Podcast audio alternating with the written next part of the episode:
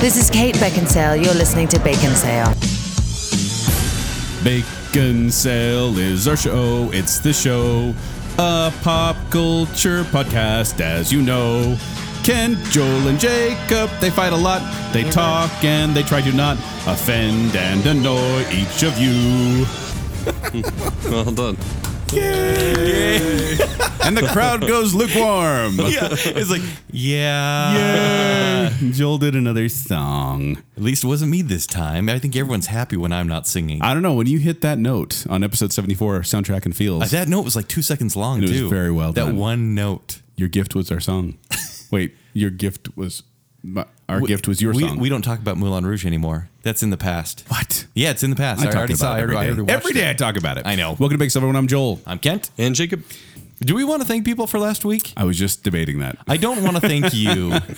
Why not me? Look, you were so happy about last week's show. You reveled in last week's show because a little bit. what did it do? It brought all the hate back on me. It did. And Except, It's true. Except for Hmm. those of you who didn't notice, my own wife yeah, turned against Ratatouille. me on Facebook and said "Up and Ratatouille were boring," and we, we've yeah. had words. Ah, I think she is wonderful. Yeah, words. we had words. and she's like, "I just needed to say it. It's so boring," and I'm like, "How dare you?" Ah. She is truly your better half. So when will she be on the show? Uh, she said she'd never come on. Taking your place. Because that would be great. The women of Bacon Sale. We need a girl on the show. Yeah. Might as well have your wife. Just talking a higher pitch. I still like the mom idea where we just have all of our moms come on and do the show once. That would be awesome.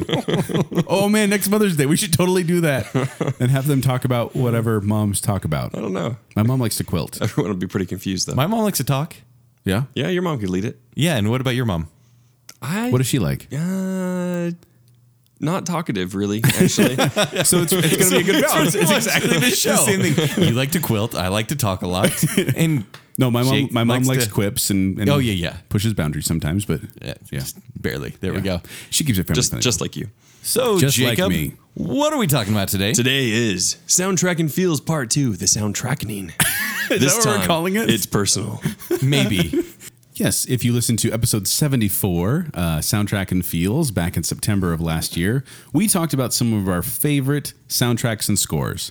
And Kent had so many categories he wanted to get through. A lot. We only got through about twenty one last time. Listener, Only if you, 21. If you like this show half as much as these two guys like talking about it, you will love this show. people are passionate about soundtracks. I brought it up in a meeting today, uh, just as kind of passing. Hey, we're talking about favorite soundtracks. What are some of your favorite soundtracks? We talked for a half hour about soundtracks, and they were just throwing out ones that I hadn't even thought of. In fact, one of them they brought up, I went, I need to put that on my list, and I had to kick something else off. Oh, really? Because the way it works is that we have a series of categories, which came from mostly Ken's mind. So if you don't like him, it's his fault.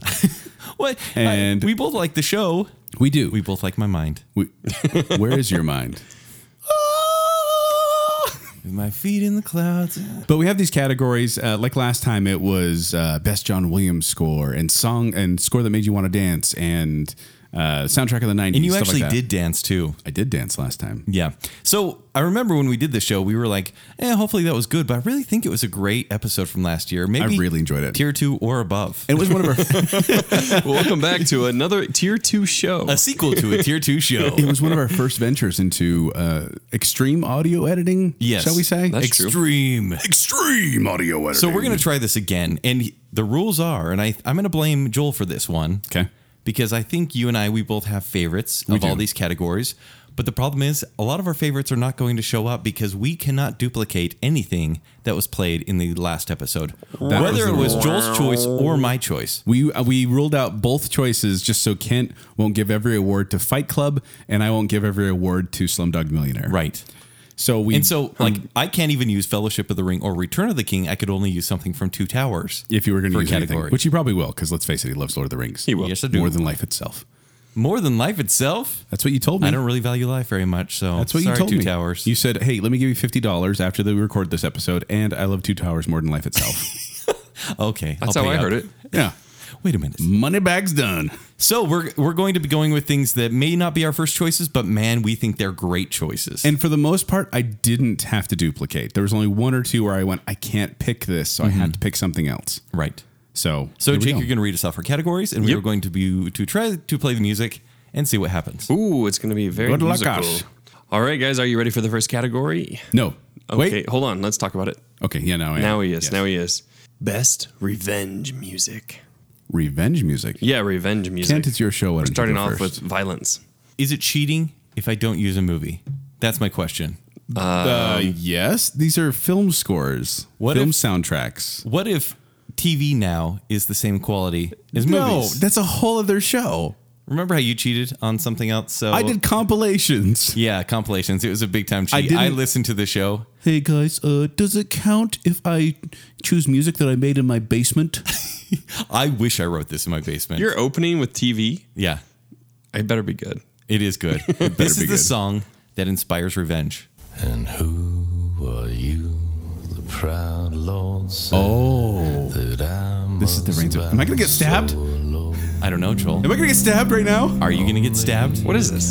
The reigns of Castamere. It is called The Reigns of Castamere. This is from Game of Thrones. And this is why I, could've guessed say that part. this is kind of a cheat. It is a cheat, but as far as quality goes, Game of Thrones is pretty movie quality. Yes, and that and that's really like they put so much money into the show. It's ten million dollars per episode. The episode this comes from is episode nine of season three. Um, Oh, under the hanging tree. no, and then turn that into a pop song. Do you Uh, remember when that became a song, like a pop song? Yeah. Ugh. When I'm gone, when I'm gone, you're gonna miss me in the hanging tree when I'm gone. Cups, cups, cups. I think we have our new closing track. Cups, cups. Cups, cups, cup. So Jake, you've never seen this. You've never seen this episode. And you can't really talk about it without spoiling something pretty major in the show. all I'm saying is that there is an event called the Red Wedding, and that is where the song is played. If you hear that song, things are not going to go well. It's played a few times. The lyrics are actually taken from the book, and then the creators of the show had someone score it for them. And this song is so it's doom and gloom. And you hear this playing, you know things are about to go down. And yes, it's for revenge. Like it, revenge is actually done, but not in the way you'd want it to be done. And then it inspires you to get revenge as much as you can. And the lyrics are really dark. Basically, don't mess with the Lannisters, even if you think they're down. No, they always pay their debts. All right, my turn. Go for it. Let's hear it.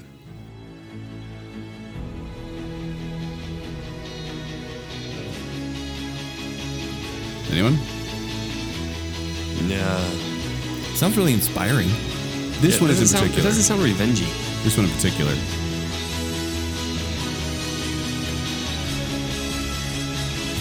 I don't know it.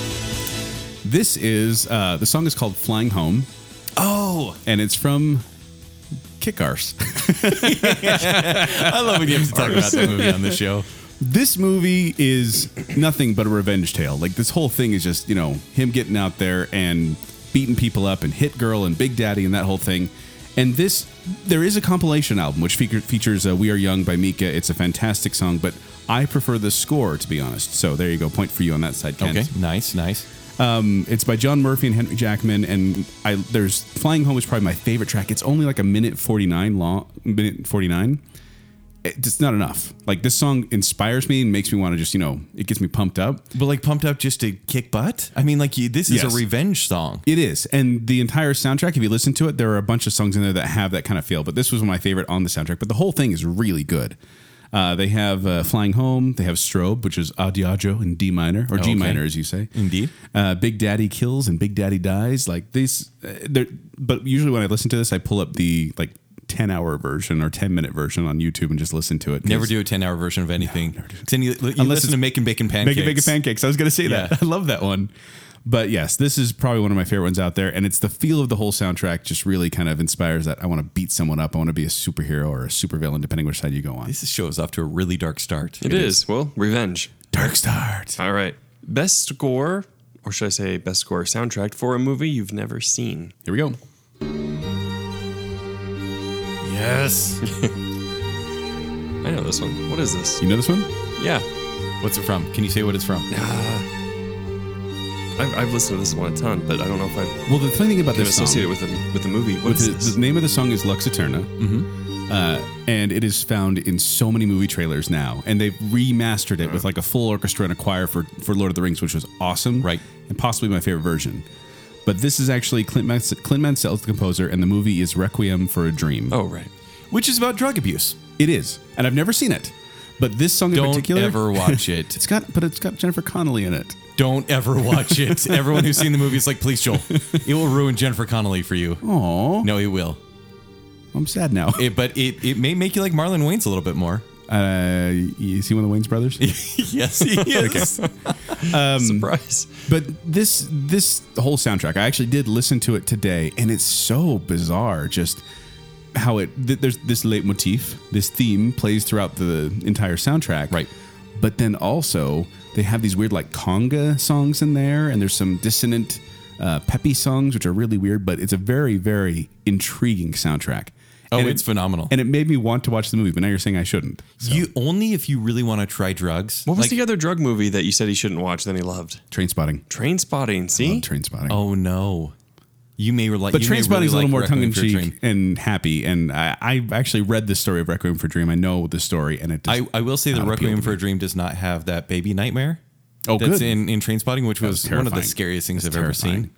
But oh man, that movie messed me up. In fact, I think it, that movie maybe should be shown in every junior high because no one would ever take a single drug after watching that movie. Probably it's not. Hmm. the best dare campaign ever. yeah, that's what they should do. Bring that into elementary schools. A very very rated R Ru- movie. ruin Ju- Jennifer Connelly for everyone.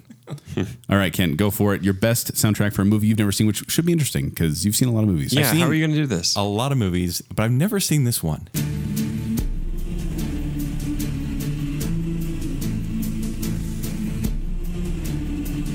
Sound familiar? do you even like this soundtrack, though? Is You this- listen to the song; it's fantastic, and, and Oh. the soundtrack is really good. Do you know it? Yeah, yeah, It sounds it's familiar, Inception. actually. oh, right. No, Interstellar. I'm pretty Interstellar, it's sure. Interstellar, that's yeah. right. Glory. Uh, I'm getting I'm getting like patriotic vibes from it. Is I- it Panda Brothers? You're going with TV again? I have a confession to make. I have never seen Interstellar or Inception, I know so it. it's a combination. I knew it. It's a compilation album of Hans Zimmer. I knew it. No, but listen to this. Doesn't this sound just like Yeah, it's good. There's so much going. It's so moving. This one is from a Gerard Depardieu movie. Ah, my father, the hero. it's Green Card. I knew it. no, it's not Green Card. It's called 1492. 1492, a Columbus movie? Conquest of Paradise. Yes. And it stars Gerard Depardieu and Sigourney Weaver, directed by Ridley Scott, actually. I've never even heard of this movie. Yeah, it came out in 1992. I've heard it, of 1942. It didn't do great. it, it didn't do great at all. I've heard of 1942, but not 19, no, no, it's 1492. 1941. Oh yeah, right. 1941. Yeah, yeah. Um, but this one is composed Ruin my by- joke, you jerk. Right. Vangelis composes. Do you guys know what else, what else Vangelis composed? I don't know, but I'm very jealous of that. Uh, Vangelis. It's uh, Blade Runner and Chariots of Fire. Oh, Vangelis. Yeah, I never knew how to pronounce Oh, that. now Vangelis. No, I never knew how to pronounce that when I see it next to Chariots of Fire. I'm like Vangelis. Right. Who, who even knows? But you know, it's actually a great score. I'll probably still never watch the movie, but I listen to it like sometimes at Why work that not? will just come up. Uh, it's- I'm not the biggest Gerard Depardieu fan. What? He is one of the best. Everyone loves Gerard Depardieu. It's more fun to say his name than to watch his movies. It's like- Hey, my father, the hero, is one of the most greatest movies ever. You just like it because it has Catherine Heigl in it. That turned into Antonio Banderas at the end there. yes, it It's did. okay. Just any Spaniard is fine. Is it? All right. So our next one is the oh, Best villain. you go. Go for it, Jacob. He's excited about this one. But You're let- going to go first, Ken, Ken. let- let Best Jacob- villain Let track. Jacob do something on the show. I know. I have to do something here. Let me- Sorry. Let me read these stupid names, will you? All right. Best villain track. All right, Kent. I actually go want first. I want you to go first, Joel. no, but it's according to rules. You have to go first. I want you to go first. you want me to go first? Yes, I do. Okay, Because it's going to get crazy. Because we're talking about best villain track. we are. And everyone listening right now knows there's only one song you can play. So what is that song going to be, Joel? It's this one. You would. I'm pretty sure this was on the last episode. Uh, it wasn't because uh, I because we talked about A New Hope, Yeah. and Kent brought up Empire Strikes Back, which this is in. But did you know this is also featured in Return of the Jedi, which we did not talk about? Loophole. That's a nice loophole. Thank you. That's funny. Uh, he made this. He wrote this song. John Williams, excuse me, wrote the Imperial March. This is from Star Wars, of course. Uh, he wrote it three weeks before the opening of the film, as kind of like he just had to hurry and write a song for the villain, and they made this. And uh, this is really like iconic. Like you hear this at football games, you hear it all the time, like in commercials. This means bad guy, bad guy song, bad guy song, bad guy song. Not that part. Um, I would also like to give an honorable mention, if I may, Yeah, go for it. uh, Mm-hmm. to Why So Serious from The Dark Knight and the Wolf's theme from Peter and the Wolf, which almost both made my cut here. but I had to go with this one because it's the best. I'm really Dylan mad theme. at you because I we this is the only one, the only selection we talked about before the show. Yes. and I was hoping you'd let me steal this one, No, the Imperial March. I was really hoping you just let me steal this one. why?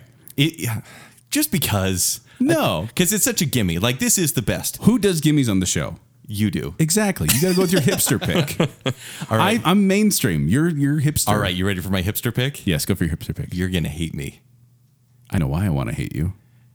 Cause hate is all the world's seen, seen lately. We sing that on our last Yeah, we soundtrack did. and feel song. Full circle. Are you ready for the hate?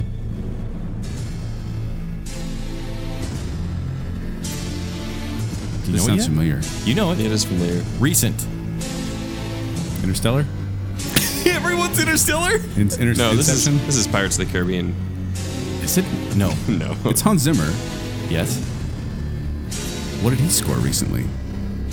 Just keep listening. I am. This show's gonna be so long. that's not helping. All right. This is. I'll, I'll just answer for you. I got nothing. This is a movie I've seen five times. Three hours each time. Dark uh, Batman v Superman. Batman v Superman. That's funny. That is. Oh, Lex Luthor's theme? Oh, that is Lex Luthor's theme. It's called. Hey, want a Jolly Rancher? I'm a bad guy. It's called. The, the Red Caves are coming. I, got- I I didn't expect that at all, Joel. Not at all. I just like this little sound there. Put the Jolly Rancher in your mouth. Here's what I love about this. Everyone's gonna lose their minds because I'm not Lex Luthor. I love the Imperial March, and yes, I do think it's the, the Imperial March's category to win, and yes, it's the best one. But So the, you chose the worst one. That Uh, makes sense. So we went opposite. But the reason You asked for this kid. you ready? You gonna keep going? The reason I chose this one is because I think I actually think it's better than the Joker's theme from The Dark Knight. which Are you is- kidding me? I'm not actually. Oh come on! No. The buzzing that that You know the buzzing? horrible buzzing, and then the Can you even? I love the, ju-ju, but that's more Batman. It's He's not, gonna say it's it's- not it- the Joker. no. It's why so serious. for me. This is actually it's so fitting, and I chose this because yes, it's a hipster choice. He chose But this it's- just to antagonize. No, no, not at all. It's so fitting to me because actually, Junkie XL, who worked on the the uh, music with Hans Wow. Zimmer, he says Junkie XL. yes. There's a name to take seriously, folks. Oh, he's got Him- a, cr- he's him got a and- career doing movie score, so he's doing pretty terrible. I really hope that Junkie X- XL starts doing movies with McD pretty quick here. McG pretty quick here. Lex Luthor's theme is actually perversion and corruption of Hans Zimmer's Superman theme, using the same two note structure but at different tones and speed and slightly flipped. Lex's theme is a warped backward perversions of Superman's, and that's actually Oh, much like Batman v Superman is a warped per- version of what Superman should be. That's how I felt during the movie. feels like season one of Bacon Sale. oh, still season one. Here's what I love about it. It's like Batman v Superman wasn't out in season one. No, the Man of Steel. Oh, Man of 'Cause, Steel, you- yes, yeah, yeah. It's you complaining about Superman all the time. So I love Superman's Ascent. We talked about this on episode one, and for me, it's so inspiring. And really, if you listen to these like back to back, the, there's the ascent of Superman, and this has the decline. Even the notes go differently. Like you said, the two tone goes dun dun, and instead of dun, you know, anyways. Just laugh away. So I love this theme because it is literally the opposite of Man of Steel's flight. And for me, it works so, so well. Love it or hate it. Next up is best Zimmer score. Here's a movie I've never seen. By the way, Zimmer, we should mention Hans Zimmer. Oh, yes, Because we, yes. ha- we talked about John Williams and Danny Elfman on the last show, who are two of our favorite composers. Hans Zimmer. And so we decided to give an homage to feel like you a need to couple say of his name those- like that. Hans Zimmer. Zimmer. Uh, to a couple uh, composers that we like for this show as well. So this is Hans Zimmer specific. This is Zimmer's third collaboration with Nolan, Christopher Nolan, Oh. after Batman Begins and The Dark Knight, and it is Oh, this is Sunshine. No, this is Big Daddy. Ki- Big Daddy dies. This is Adiago in D minor. It's the same thing, right? nope. Adiago. I don't know how to say that. This is actually it's from the Inception soundtrack. It's Dream is collapsing. It sounds the same as that other one we were just listening to before They- the show. Like it's it's bar- it's like that same. Yeah, kinda it has the feel same to kind it. of open, but I and I could actually choose any track from this this score. it is just so great. I mean, there's time, which is the kind of the softer one. There's the one that is actually uh, Nolan decided to use actually while writing Oh, the pfft. script. I just realized he said I have never seen this film. Yeah, I get it exactly. now. So He's seen this film a lot. he's working with uh, Hans Zimmer. I actually really like their relationship because Nolan will always like send him like little notes, like try In to come class? up with this. Do you like this score? Check yes or no. Yes, that's exactly what he said. Don't forget the maybe box. Yeah. But you know, he'll he'll basically like say, here's kind of the bla- basic plot, and he'll give him like two paragraphs, and he's like, now compose something in a day, and just give me what you have. And so this one, he he did several things. Like for example, he used La Vie en Rose, Yes. which is the Edith Piaf story, which they use as the kick uh, to wake people Yes. Hmm. up from their dreams. And if you haven't seen the movie, it's like a signal to help people wake up from these dreams. And that actually, they're traveling Hans in. Zimmer w- didn't want to do it. He didn't want to use it. This was like Nolan's insistence because they cast Marianne Cotillard, who starred in La Vie en Rose. Yep. Is that how you pronounce that? It's French. Yeah. Okay. You got to say it like Gerard Depardieu. But I, I just love it. I love everything about it. It's so big, and then it gets so like gentle as well, and its time is is so touching. Mm-hmm. Well, and as much as I love Mind Heist, because I love Mm-hmm. Mind Mind, Heist Heist, is so good. but everyone knows Inception is the bomb. I mean, that's kind of the, the Bwom. standard, right? But the music of Inception is brilliant and it enhances the movie so much. Where just like you feel the suspense as they're falling back in the van and like that music's playing and stuff like that. For all of its great, Great scores, I stuff. think Inception really tops it all. It does, but Cool. it's not the top. It tops it all, but it isn't. Because then there's this.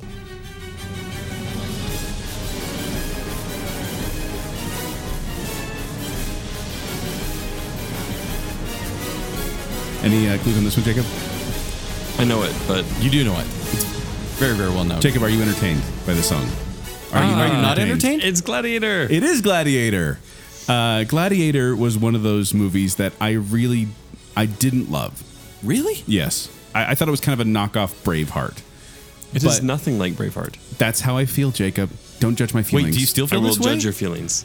I haven't seen it for years. You should and watch so, It's great. but I wasn't a huge fan Except of that it. it's just like Braveheart in every way. so you probably won't like it.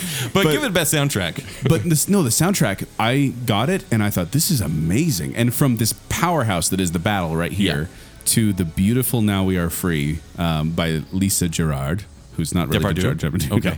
But that's the one we talked about before. Where it's like the na na na na na na hey um bea. Like just the other day, I was walking in a in a field and like had kind of the high weeds. I started putting my hands That's out. true, you Were did. started Dead? singing it. No, we saw that video, remember? Where he's walking like in the abandoned area. Oh, yeah. Yeah, that was yeah, probably that it. was it. That Grasshoppers was start exactly, jumping yeah, yeah, exactly that.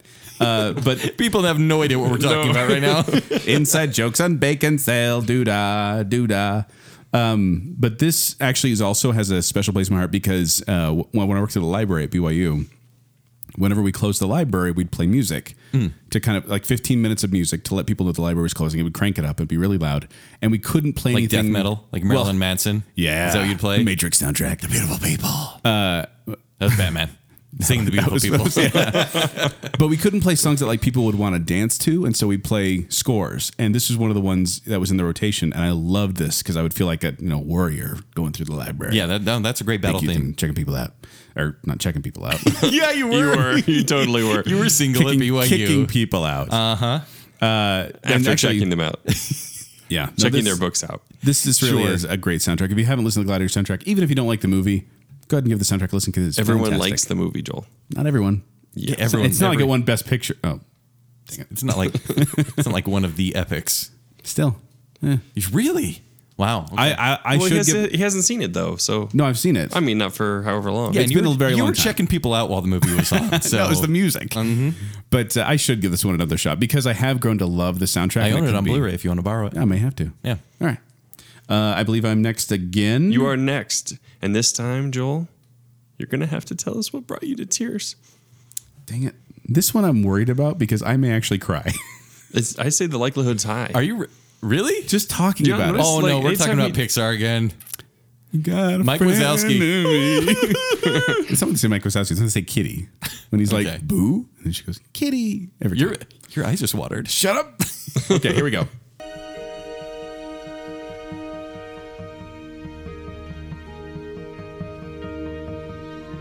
it's the Bing Bong theme. This is from one of our favorite composers of last time. And the director that we've tiered. And that's why I'm tearing. Oh, it's a Spielberg movie. We didn't tier Spielberg, we rated Spielberg. Oh, This is Who pretty. did we tier last October?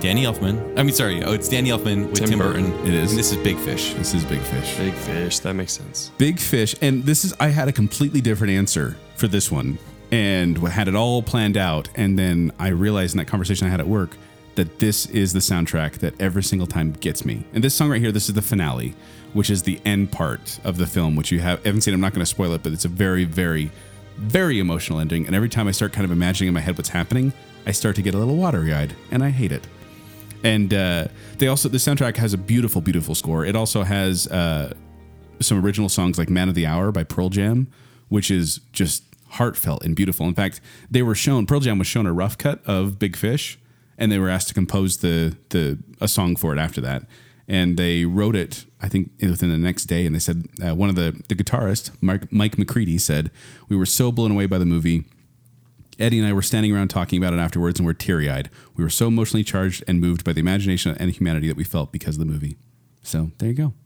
Um, the soundtrack also Hmm. features classics hits like All Shook Up by Elvis Presley, Ramblin' Man by the Allman Brothers Band, and Every Day by Buddy Holly. So it has kind of the compilation aspect, but then it has a beautiful score it's to go probably a with good it. soundtrack.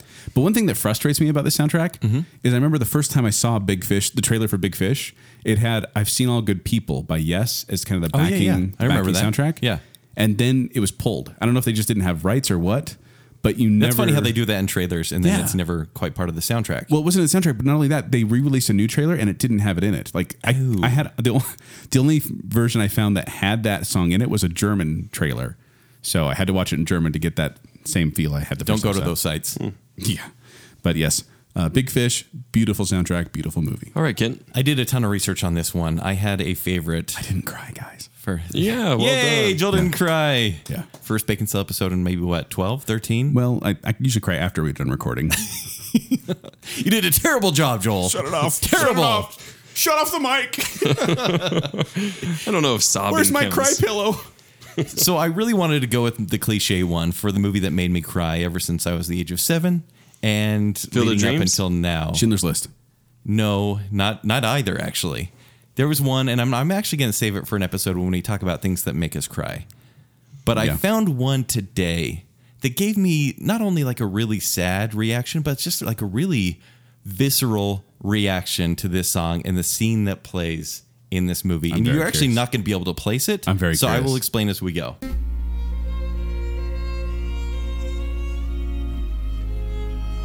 Mm. Do you know it for real? Yeah.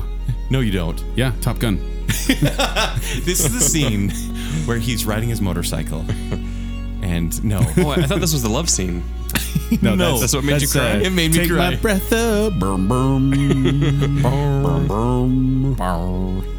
This song is called On the Nature of Daylight. It's composed by Max Richter. Legends of the Fall? No, it is from Shutter Island. Shutter Island. Wait, since did you say since you were interesting. seven? No, there was a song that I did not choose. Oh, That was the other And one. I changed Yeah. it. Okay. What was That that Everyone one? should know. Shutter Island destroyed me. The other song is called Swamps of Sadness. The, the other song- Oh, okay. this one I chose because this scene in the movie, I don't want to say too much about it, but it involves children. Yeah. And it is so heart wrenching. Like, even now, I'm like, it makes me feel sick, sad, Yeah. and just desperate. And it really puts you into the mind of Leonardo DiCaprio's character in the movie. And who, boy, is it one of the most damaging scenes that makes for a brilliant and breathtaking the movie. film is brutal. It is brutal. I, I, I thought it was very well done. I don't think I can watch it again because it. That it was put me- exactly- I own, it, Experience. I own it if you want to borrow it. No, I, No. I'll, I'll do Gladiator before that.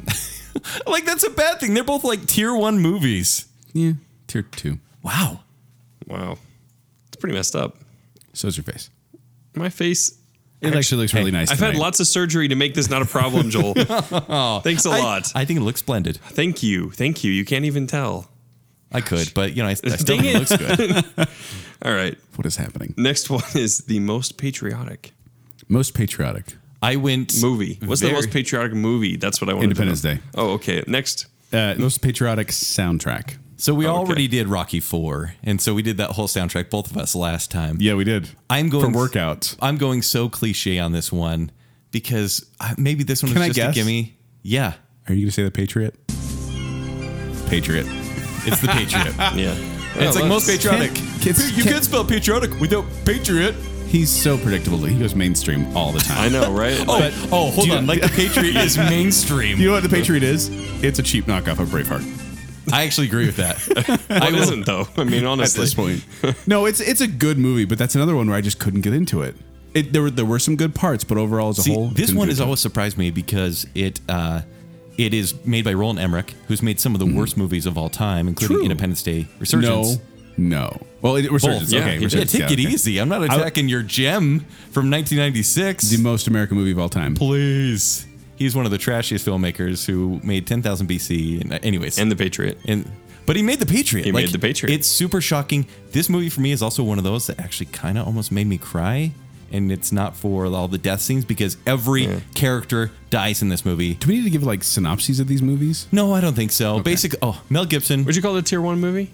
It's upper tier two Upper tier two? Yeah, I think that's fair. because Heath Ledger and Mel Gibson in this movie they do such a great job. Their father and Really son do. dynamic is great, and honestly, everyone dies here. but- So the the dramatic stakes are incredibly high. They are. and you hate the villain so much. Maybe it's a tier one. Like I actually really like this movie, though I hate to say it because of the director involved. But John Williams did this soundtrack, this score, and he did a great job. This It's, it's movie very- sounds- it's clearly very patriotic. So we got and another it's we the got another Trump Danny setting. Elfman and a John Williams in this in this episode. Yes. Yeah. Yeah. So Joel, Uh, for me, I went with something a little different. Kent. Stargate. it's Stargate. So America.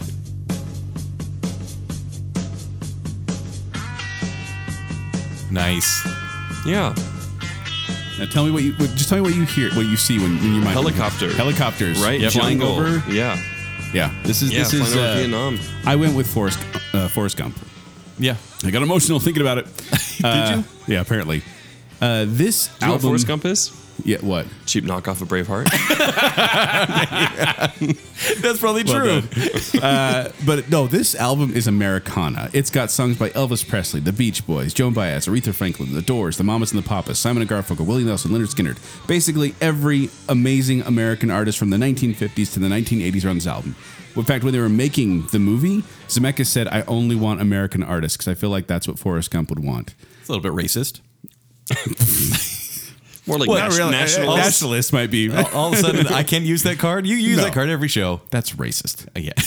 But There it we also go. features That's- the beautiful main theme by Alan Silvestri of the Forrest Gump. The dun, dun, dun, dun, dun, dun, dun, dun, Is it too bad that Forrest Gump isn't any good though? I still like it. Really? I do. It has not stood the test of time. I think it lasted a year and then everyone's like, oh. No, I Forrest still, Gump. I still enjoy it. It still it still Yeah, has I'd that say it still has value for sure. that epic feel to me. Not epic. What's the word? Epic? I'm- What's the word I'm looking for? It's like just this kind Uh, of. schmaltzy. No, it's like slice of life. It is or schmaltzy, captures American. Yeah, well, it's totally schmaltzy, but that's the whole Yeah. point of it. It's Americana? not trying to be. I guess Americana. That's kind of. Would you say it's like a box Sweeping? of chocolates? Like you Sweeping? don't really know what you're gonna get. maybe? oh man, I want to watch it again. Though. They're usually ones with cherries because cherry is I disgusting. feel like there is a I good once- word for it though that we're not thinking I of. know. I can't Yeah. think of it as it right now, but sappy. No. Uh, but Saccharin. Funny story, by the way. This is this is unrelated to anything, and, and I hope she's not listening. But I, there's one time I, I went out with this girl. I was dating this girl, and listening. I remember her Totally saying, is. You are she- so screwed. Every one of your ex girlfriends listens to this show. "They love it." Yeah. Uh, All and they four. tweet me and Kent about it. But she We're did, gonna keep going with this. she was- she didn't like Aladdin because she thought the bird was a little too crass. We already know this. She told us. Have I? No, she did. Did you meet Oh, her yeah, I know. in the BYU library? Uh, no. I hate her. oh yes, actually I did. She was like, "Why are you checking me out?" yeah. Why'd you just stamp my back? But You're mine. She she didn't like Aladdin because she thought the parrot was too crass, but her favorite movie was Forrest Gump. And I was like, wait a minute. How can you like Forrest Gump and then say Aladdin's too crass? That's Too unfair. crass. Yeah. So that was weird. Doesn't uh don't they show a bum in Forrest she's, Gump? She's sitting down playing a guitar. So. Okay. Yeah. But there's obviously some things in there that I was just like, yeah, that There's doesn't really plenty fit. of things. Yeah. Yeah. oh, I mean, no, it no- does, it nothing- does show about when he gets shot in the butt talks. Yep. Nothing as bad as that parrot though. All right. Yeah. The car, that parrot is awful. I love you, Iago. That's like Al Gore and Forrest Gump. yeah, make that a returning character. yeah. Uh, Okay. Uh, What's next, Jacob? I don't know. Now if that I we're all wanna- inspired and American, I don't know if I want to move on, honestly. All right, next is the best James Horner, booyah. whoever that is. This is the best? Well, we can't do Braveheart because that got taken last time. There are so many other soundtracks. But when it comes to iconic, recognize it immediately Horner music. this is basically it. Boom. this I would say this is a cheap knockoff of Braveheart because so much of the soundtrack sounds like Braveheart. like not even joking right now. Could we call this episode a cheap knockoff of Braveheart? I was like, this is already like a tag. yeah. uh, The funny thing about this is like uh, James Cameron asked James Horner to score score this this entire movie, and he didn't want a theme song. He didn't want any singing in the film. And look what happened. So, so That is James funny. Horner had to sneak around and write this song kind of on the sly with a guy named Will Jennings, and then they approached Celine Dion to do a quick little demo, Ugh. and then they brought it to uh, James Cameron and said, "By the way, we've been working on this," and he listened to it and he loved it. and He said, "Okay, this can be in the film," and it's a good song. This song ruined the box for me. You remember the box? Oh. I do remember this the song box. was always on the box. This song because the 90s for me. Seriously, Yeah. I think I hate this song so much. This is though one of the best. This is one of the best selling albums of all time. The Titanic. This is Titanic. Do you think Uh, how we'll go yeah, on from yeah. Titanic? Do you think people are disappointed that this is the only vocal song? Maybe although all they- these slack-jawed they did- yokels They are did like- have uh, Norwegian singer Sissel Kyrkjebø. Try, one more time. Kyr- Kyrkjebø. Can you have Jacob read that, please? That's racist. Thank you. Thank you very much. Goodness, Stealing Joel. my jokes. uh, but this was an immensely successful song, an immensely successful soundtrack, and, and James Horn- James Cameron actually wanted Enya to do the music on this, and she turned it down. So then it came to this one. Because she already sang Sail Away and she didn't want another boat themed song. That's it. Yeah. And that, That, could did go in not, the that did not Orinoco go with the flow. Orinoco flow of the show, Kent.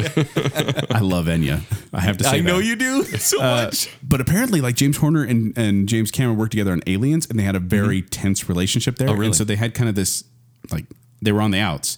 But then after he saw James Cameron saw what James Horner did on Braveheart, he asked him to come do this and said, "This is great, He said, "Hey, copy that theme, but we'll add a Canadian, uh, French Canadian singer." amazing. Amazing. It's an amazing song. It, it's just so, and you don't like it because it's so popular, but it's so recognizable and it's beautiful and it's like heart achingly sad at the same time. Are you talking about you? yes, I'm beautiful yet heart achingly, heart achingly sad. All right, Kent. so what's best yours? James Horner. So James Horner, I really, really, really love this guy. He died actually last year in a tragic accident. I was, I was pretty bummed about it. Pretty bummed. He died. That's pretty sad. Why did He- you kill him, Kent? I'm the one that kills people, Jake. I am. It's you now. It is. Yeah. You realize that's going to take it out of the context now, Kent, on Twitter. Oh, I've never you, seen that before. you can't hear inflection in Twitter. That's good. I'm using that. So uh, James Horner did Star Trek II: Wrath of Khan, Cocoon, Commando, Aliens. Don't give Cocoon that kind of cocoon, guys. The guy's got Apollo 13 and Braveheart Apollo on his belt, 13, and then you're he's- over there going cocoon. An American Tale, Willow, and Glory. The Glory soundtrack is phenomenal. I actually is. almost got my most patriotic. Me too. Well, it almost, it almost got most patriotic too, but then I kicked it up for Forrest Gump. But this is the best James Horner score. Is that Apollo 13? No. You'll know it. Rocketeer? Goonies? Little Mermaid? You, you're, Jake's closer. Splash? No. it's not Splash. Think of dinosaurs. Think of Littlefoot. Oh my gosh. It's Land Before Time? land That's it. before Like I totally time. recognize that. Like, The yeah. Little Mermaid was. Cl- oh, animated. Okay. I Yeah, got it now. exactly. It did feel animated to me. That's actually part of why I couldn't connect it. Yeah. Man. Listening to Way to this bring one the room again- down, Ken. I know. Actually, Land Before Time kind of does that. It's it is a great cartoon that is really kind of dark, and the, the soundtrack is kind of depressing. There's Why do you like. Oh, never mind. Yeah, I know, weird, right? Has depth. No, but I really love this Johnny one. Whether Depth. whether it's the vocal version or just the score version, it's really Wait, good. let's I, do the vocal version because I don't know Land Before Time well enough to know the song. I by don't heart. know the lyrics, so I'm just, like, if we hold on together, I know our dreams will never As long die. as we got each other. Ooh, Oh wow. Just cut all that. never. But Uh. I, I really like it. It- It's very emotional. So, yay, James Horner. Okay, I had no idea he did that one actually. Which soundtrack or score makes you want to explore? My turn on this one. Yes. And I'd like to thank Metallica for this. Mission Impossible 2? Oh, Unforgiven. No, Metallica. Metallica. Before every Metallica concert, they lead up for about four to five minutes and they play this song before they ever enter the stage because it builds and builds and builds. And this is Ennio Morricone's The Ecstasy of Gold. From the good, the bad, and the ugly. Ah. Okay. Hmm. This is the second most me- uh, memorable track from that s- from that score. Well, because everyone remembers that. Whoa, whoa, wah, wah, wah. that was awful. That was basically Iago. But I love that because it does it builds and it reminds me of the old west and I could put that in if I was ever an explorer and I had my iPod or my i my Galaxy S8 Plus. I miss you iPhone. I would Do you though? I Save do it for you. Ronan. Save it for Ronan. I would I would play that song because it is it's an inspiring song and yeah but like I was saying with Metallica it builds up and then all of a sudden they just start you know da, da, da, da, da, da, da, da, and they, they build into it it's actually really cool so Ennio Morricone one of the best composers out there I never say his name right, so I'm glad you're daring enough to try it. I think it's Morricone but who knows I'm calling- Morricone. Morricone All right, so it's my turn for explore. you betcha. Explore this, Jacob. All right. oh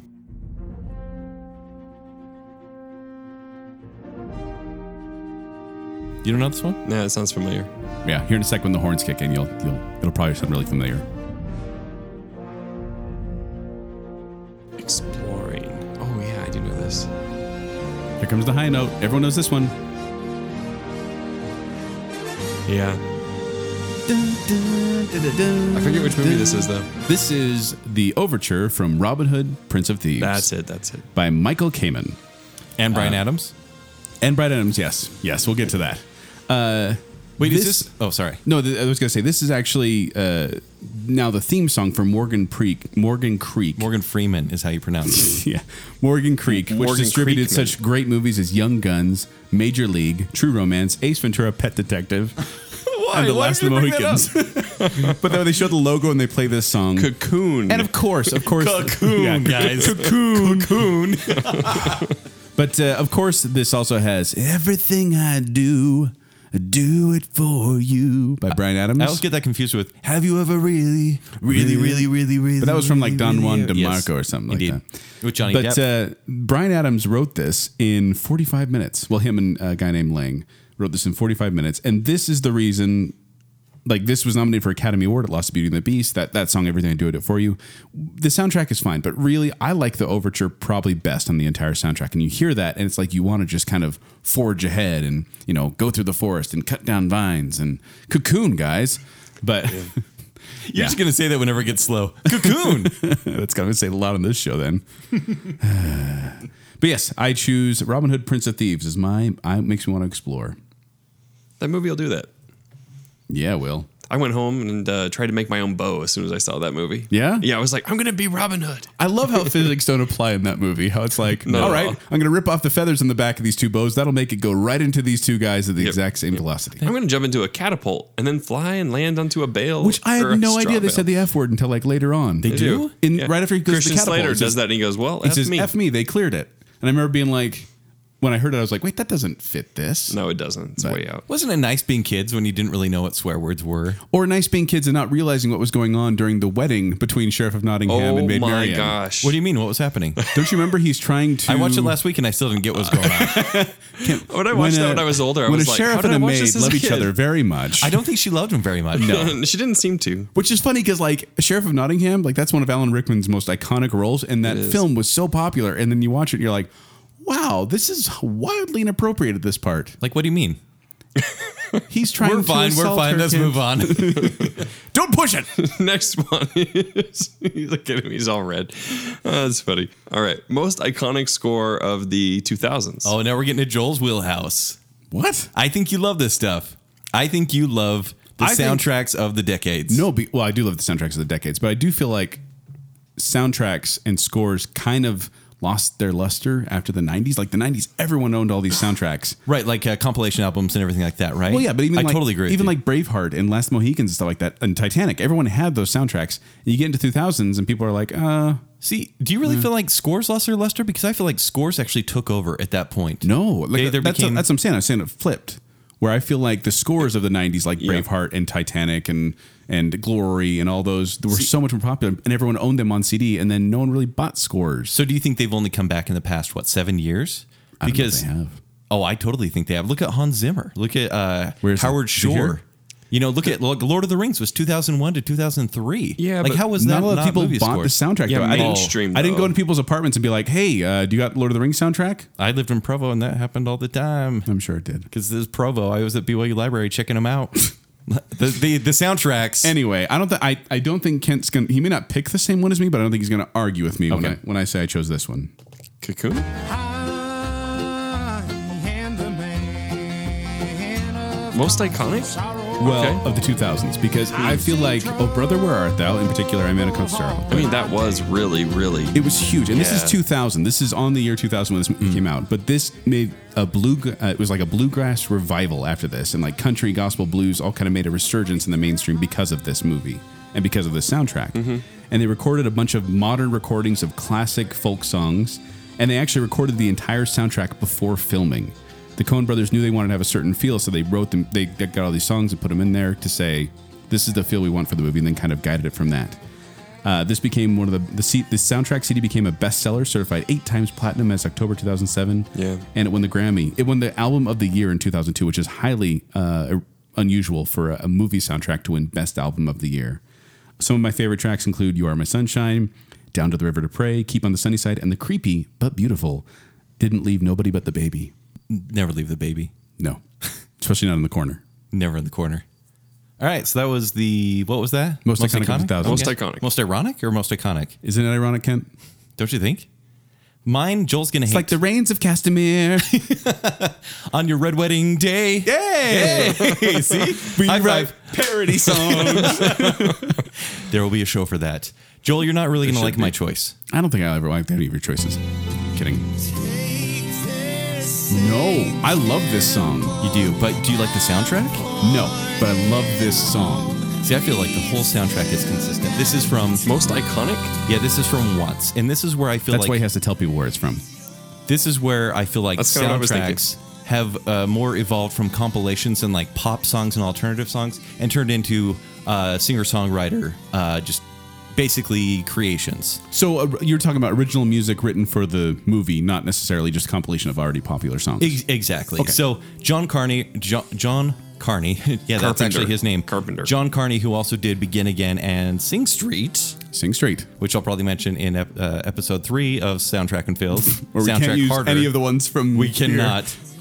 He wrote and directed this movie. He wrote the music. Um, had the help of Glenn Hansard and Marketa Irglova. I feel like I did pretty good on that one. Falling Slowly won the Nicely uh, done. Oscar for the best original song. I feel like this whole soundtrack is great. So is this more like Kent's favorite pick or most iconic of the 2000s? I feel like both because the accolades it got. This is my favorite pick, but the Mm-hmm. accolades it got. I mean, this song got so much play, and it really This shouldn't song have. is the reason I watched the movie because I said that is a beautiful song. I must know more about this. And I watched the movie and I'm like, yeah, see, I- Wow, I this is a never, boring movie. I And I never really didn't finish got why it. Mm. you didn't like it I because didn't. Fin- this is one of the few movies in my life I never finished because I fell asleep. I woke up the next morning. I'm like, I'm just gonna return it to Netflix. Yeah. So you never finished it. So you, No. your opinion on it is like I got about half three. there? Like, well, let me tell you the plot of the movie. So they meet, they walk around, they go to a party and they sing, and then they walk around some more and they go to another party and they sing, and then they walk around and go to another party and they sing, and then I fell asleep. And but I'm assuming they're gonna walk around some more and go to a party and sing. You assume the best endings, Joel. it's actually a beautiful, simple real story about a relationship, and it is purely simple. I mean, it's I did really look just up about the guy ending. and I know girl. what happens, but So it was it? Were you right? No, and it just doesn't much. matter. The music is great. really do think it's one of the most iconic. I was going to go with Garden State on this one, Garden State's a great one. but I I think Let it's I think it's go, let aged poorly. go. Also, Juno I think is aged really poorly because they're all indie songs, and I feel like that's kind of past. Mm-hmm. But at the same time, I feel like once you can listen to that ever and it's not captured in a decade. When you listen to Let Go by Fro Fro or Yeah, whatever that exactly. was, you're back in You like are, your college definitely. years. And like it's really a great that's that's a good soundtrack too. Why didn't I think of that one? Yeah. But I still go with mine. Next one is the most ironic, no, iconic score of the 2010s so far. there's only one choice. Oh, how did I know? You didn't pick Sing Street? He doesn't like it as much. Ooh. We gotta stop talking about how good this movie is, Kent, because I've had multiple people say, You talked it up too much. No, when I watched it, it was just okay. You know, it'd be nice if people just form their own opinions.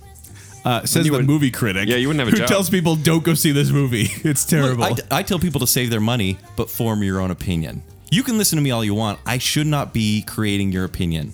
Yes, I do lower people's expectations. Yes. Don't listen to me. Just spend your money or don't. That's think all the it- credence you, You should be shouldn't tell giving me. people not to listen to you, though. yeah, Just read my funny words. That's all I want. I love this soundtrack. I bought this soundtrack, and I really we listen to it constantly. I really enjoy the soundtrack. But why not Sing Street? I also own Sing Street. I do think this one's a little more consistent and in Sing Street it has more 80 songs, which are great. Like Man Eater is really fun to hear. Yes. but it's not quite as solid. There are three songs on Sing Street which I'll just listen Let to. the again record and show again. Kent said Sing Street is not as solid, Emily. she will actually be mad about that. But from this one, from the beginning to the epilogue, which is a seven minute long track, Mm-hmm. which kind of covers everything. It's like an overture at the end. And what it means to me as far as the epilogue of that movie, it's it's absolutely wonderful. This will not be beat this decade. Okay. It probably I think it won the Oscar for every song and then was taken away by Moonlight. I hate that show. All right, Joel, let's hear it. Uh, well, I don't know if I want to play it because it's just going to tick off Kent. Let I just want you to watch Kent's eyes when I play this. All okay? right, Sing Street. You see it? Did you see I it? did. I saw it. I did. This is Hooked on a Feeling by Blue Suede from Guardians of the Galaxy. Remember when I Awesome said Mix Volume Guardians? One. I remember when I said Guardians. I did, I couldn't even see that coming. But once I heard it, I was like, Ugh. Ken, you want to know what, what this beat out? I kicked off La La Land for this. I, ha- realize- I had La La Land. You under- I realize had that the our research next done. category this fits better in, right? No, um, because this one, much like how Wayne's World brought back Queen into the mainstream, these songs here, like this one, is now captured into the 2010s. The Awesome Mix Volume 1 tape, the whole look, the aesthetic, the compilation, it's all in that movie and it revived this a lot of these songs people didn't know in fact james gunn said he downloaded a few hundred songs that were semi-familiar and then chose the ones he thought were best fitting for the movie and some of my favorites include obviously this one which by the way this is my hipster put my hipster glasses on now can, can i borrow your hipster glasses Yeah, here you go. thank you and your beret Oh, here, you- here you Okay. go. I don't want your scarf; it's too hot. Uh, but I liked "Hooked on a Feeling" before any of this happened. Like I liked "Hooked You on." really a, played that No, card? This because- is like a 50 year old song. it is, but I liked it because uh, back in the day, uh, Leighton Lyrics used to come around to the schools. What are Leighton lyrics? they are a singing group from Leighton High. Were you part of the Leighton lyrics? I was not. I went to Northridge. Oh, you're like, I would never. No, but my older brother was in it. Northridge and Notes? Mm. The late the Leighton lyrics. It's all men's group, and they sang this song, and I thought they were so cool, and I wanted to be a lyric so that I could sing this song. And then it came in the movie, and I'm like, oh great, now everyone loves this. Here, take these back. Thank you. So you're saying Glee was your high school story? Because No. it really seems like you just you just detailed an episode of Glee. No, I wa- these these this Those group Leighton would go lyrics around. always get to go to regional. Ken hates anything happy. The Northridge didn't Notes didn't never they come make to it. your school and sing the Christmas songs and all that. and No, assemblies? because uh, Viewmont was very mu- musically influenced, and uh, our, the teacher would never allow any other schools to do it. Interesting. Well, Yeah. Leighton, Leighton had a really good program. But m- some of my favorite tracks on this one include Come and Get Your Love by Redbone, Cherry Bomb by The Runaways, and Escape the Pina Colada song by Rupert Holmes. No. I feel like this is the soundtrack that people bought in the 2010s, and it's the one that people will remember from Guardians of the Galaxy. You know what's a good funny point, is the movie really did do a lot of favors to the to these songs Yes, because the 70s, you could basically 60s, watch 70s, any 80s. infomercial at 1.30 a.m. and you know how the, the music the the You get hits from- the title scroll and then it's like Yeah. you know ooga chugga ooga and then it's like yeah I could buy that for 7.99 or just buy it for 14.99 when it's a Guardians of the Galaxy soundtrack I got it for free. iTunes was giving it out for free, and I grabbed it. Eh, worth every penny. I told you I was going to tick them off. Can't really argue with that though. Next is most iconic score of the 70s. Joel, No. please play that same song again. if we don't agree, That on would've this- been funny. Ken, I'm going to say this. If we don't agree on this, you have something seriously wrong with you. I cannot wait for what you're about to play. All right, everyone, get out your giant collars and your bell bottom pants because I've got a fever. A Saturday night fever. By the way, CPR classes teach you that this is the rhythm you're supposed to do chest compressions to this beat. This is the right Like beat. on dates? no, for CPR Okay. classes. So I got carried away with You Saturday Night Fever. perv. Crossed Um, the line a few times tonight. Yes, you have. Passive aggression.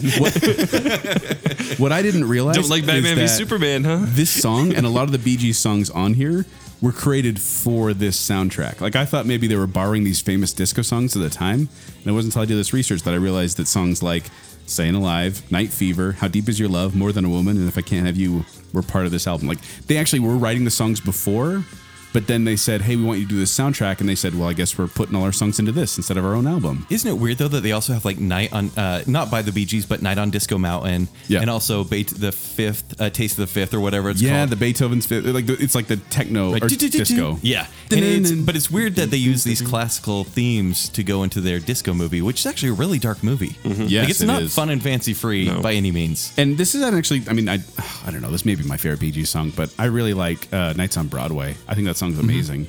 And this, but this one is definitely iconic of the '70s. Like you hear this, you see John Travolta in a white suit walking down the road, even Right. though he's not even in the white suit and he's walking down the road. But you see But that. still. You always picture It's him what doing you that. remember him. So yes, this won a Grammy Award for Album of the Year and is the only disco album to do so, and one of only three soundtrack albums so honored as Best Album of the Year. Much like I said, like Oh Brother Where Art Thou, and this one and The Bodyguard. Joel, please don't be mad. Hold on. Oh, okay. Please don't be mad. Disco Duck.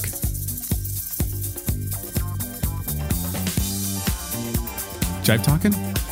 It's the Bee Gees. It is the Bee With Gees. I should be dancing from Saturday. Okay, Night I was gonna Fever. say I didn't mention that one, but I'm pretty sure it's on there. Yeah, you cannot say that this. This I like is- how I picked the mainstream Bee Gees song and then I, I, picked the hipster. I actually knew he did. I knew you would choose that one. So this song, or actually this sound, this soundtrack was top number one on the charts for 24 weeks. That's half a year, or nearly.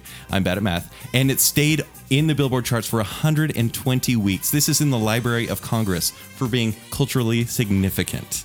I actually was talking to Jimmy Chunga today, and he said, I'm old enough to remember when this was in stores, and no one could ever find it in stores. Remember, this is the time before digital. Right. They had to and buy it. and it was uh, every week, you know, like on album release day, they'd be like, "Hey, we got all this new stuff, and don't worry, Fever's coming soon." And it was like third printing, fourth printing for the for the record or tape, and you could not find this this album, Yeah. anywhere because it was that big. It was so popular. And it's still good. Like a lot of people say disco is dead and no one likes disco, but man, Bee Gees, something about them. They stayed alive. Did they? Because I'm pretty sure one of them's dead. Hey! I had to go there. No, you didn't. I did go there though. didn't did. have to. He wanted. I to. wanted to. All right. Next category is the most ill-fitting score, Meaning the one that just didn't work with the movie. which is the one that just didn't belong there. Yeah. all right, I'm going Who's with this first? one. Kent. This one is Lux Eterna, which has already been played in this Wrestling episode. from a Dream? Requiem for a Dream. Really? You don't think it's so, it doesn't fit? It doesn't fit at all. I haven't seen the movie, so I can't really give a So- judgment on this. actually reading about this, I was kind of talked into it fitting because it's so strange. It feels like a fantasy movie. But Okay. really, there's one scene where Jared Leto and Marlon Wayans are pushing a shopping cart, and, and I think they stole a TV and they're on drugs. And you hear this music going, and you're like, they're just walking the boardwalk right now, and it doesn't really seem to fit. But Clint Mansell, who composed it, he said the music is based on heroin and craving. So it's like this really big, really loud, and then really dark. Well, can you explain to me, by the way? I mean, there's like this weird conga music in there, and there's there's It's- one that's called like Moira Barfs or something like that. Yeah, that's pretty much it. Um, It's bizarre. There are bizarre scenes. It's basically They it's- wanted a soundtrack to her barfing. It's it's Who the doesn't? it's the high of drugs and it gets so frantic. It's a little bit like train spotting, like like we mentioned. Okay. where it's so frantic, Is it got that kind It's of surreal unnerving. filming to it? Yes. Interesting. and so and I shouldn't see it. so Clint Mansell. I don't think so. I mean, you can see it edited, but it'll be I don't know. Yeah, maybe it'll, fine. minutes long. Yeah, I'm not gonna go there. it will probably just take away some of the shock effect because this Probably. movie is very very shocking. Um, Clint Mansell said this was meant to be seen as a monster movie, and that is why he. And actually, maybe this isn't ill fitting because it does kind of feel like a monster movie, but the monster is drugs, kids. The monster is drugs. Bacon cell. we're, The monster we're is bacon cell? We're a PSA group now. okay, my most ill-fitting. Uh, that's interesting, Kent. You've seen this one. I think you're going to agree with me. Uh, and I've mentioned this on on the podcast. I don't remember which episode, but I mentioned it a couple times before. I think.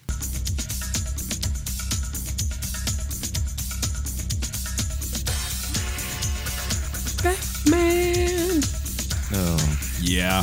Yeah, I Yeah. went there. You went This there. is Bat Dance.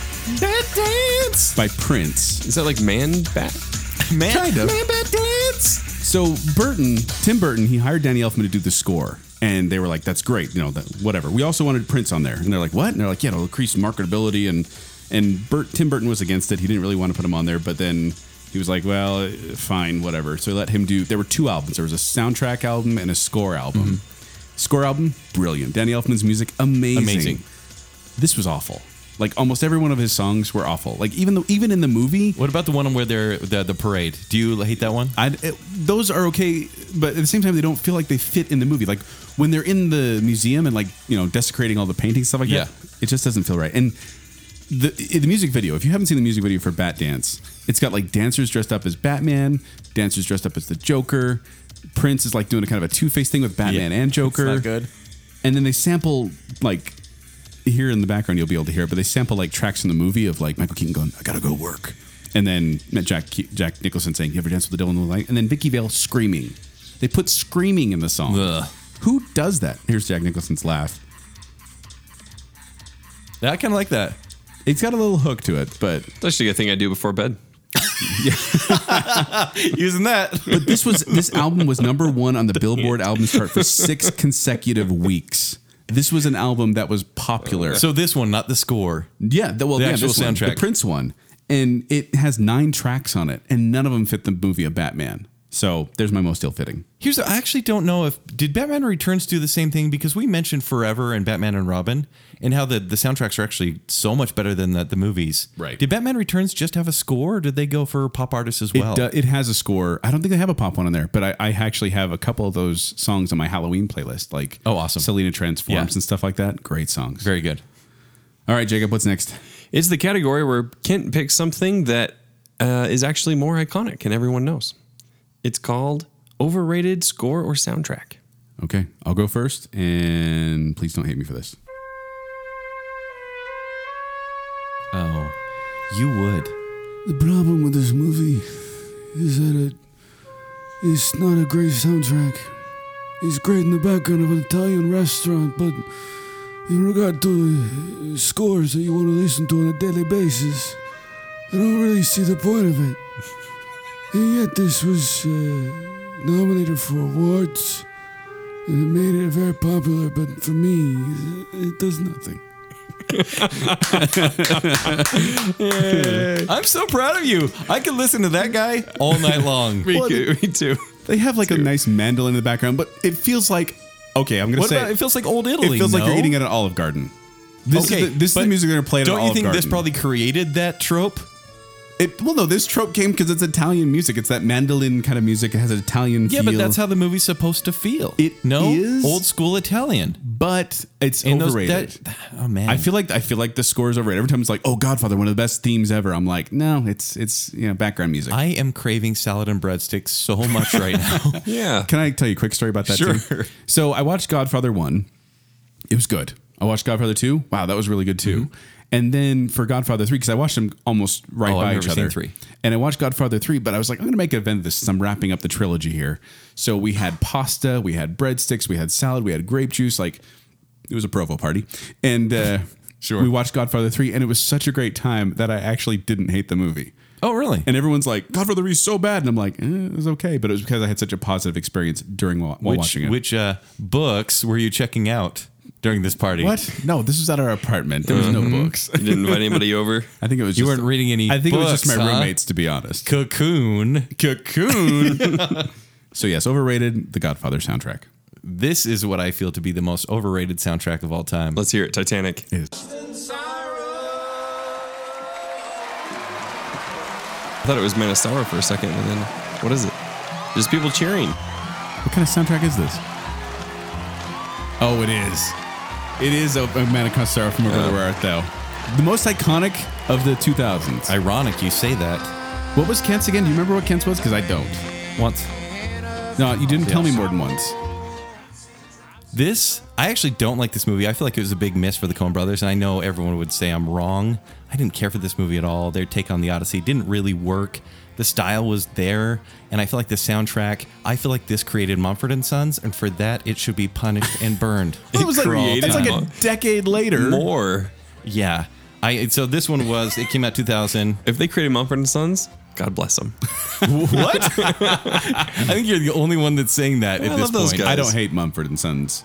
I don't think Greg's ever going to have you on the show. No, and that's that, that's things when he said that I was like, well, I don't hate them that much. Okay, it's all I know st- Chunga hates them too. So it's all maybe, starting to maybe make you've just sense. been poisoned now, Kent. Yeah, maybe. I think I was Kent does have a weak mind. He can be you know kind of willed into things. Oh, having my own opinion. Weird that I don't like the radio play songs they play again and again. That's strange. I have my own opinion. Kent, th- that's the so, reason. oh you're on the brother, same- where art thou? I feel like when they do the like lip syncing in the movie, and maybe that's what took me out. I think it was so poorly timed. Like you never once believed that George Clooney is singing in this movie. It's old timey. It's charming. It's charming. It's, made in charming. 2000. They could have made it sound better. They could have made it look better, but they didn't because they wanted it to be hokey. Uh, really? Yeah. They could have made it look like it was actually matching their lips in the No, movie. they're like they're Made the obviously actor was- hamming it up as they're singing Yeah, it. they made it feel like it was in the 30s or whenever it was. I whenever it was. think it was the 30s. yeah. 20s? Leave it in the past. That's no, what I 30s. say. 30s. Yeah, Because it's Depression depression. era. Depression. And here's the thing. I actually don't like this song because I did see it a lot in Provo in that one year I lived there, and I basically judged everyone who had it, and I think I had bad connotations. so with you those never you people. never liked it? It's not sounds one about right. that like I you never started like actually. hating I, after it got I popular? never actually liked the, the movie at all, and that kind of led into everyone owning the score and One of my soundtrack favorite and being Coen like, Brother movies. ugh. For me, it's like Burn After Reading and this one are kind It's of the above same. it's above Le- Big Lebowski for me. Okay, I could see that for you. Yeah. You're wrong, but I could see it. for Raising you. Arizona, Hudsucker Proxy, Oh Brother Where Art Thou? Probably In my that top order? three. Probably my top three. But which is weird because I really like Inside Llewyn Davis, and it has the same kind of like don't folksy really see feel that. of that one, of this one. But I do think it's it's, But a it's much, much better more movie. hipster. It's a weird Much more movie. hipster than Oh Brother. Oh Brother's pretty hipster. No, according to Inside Llewellyn Lewis. Inside Llewyn Davis, Yeah, sure. which is a much better movie. Whatever. Okay, I haven't, I haven't seen it. It's in my queue. I watched half. I fell asleep, but I have a full opinion on it.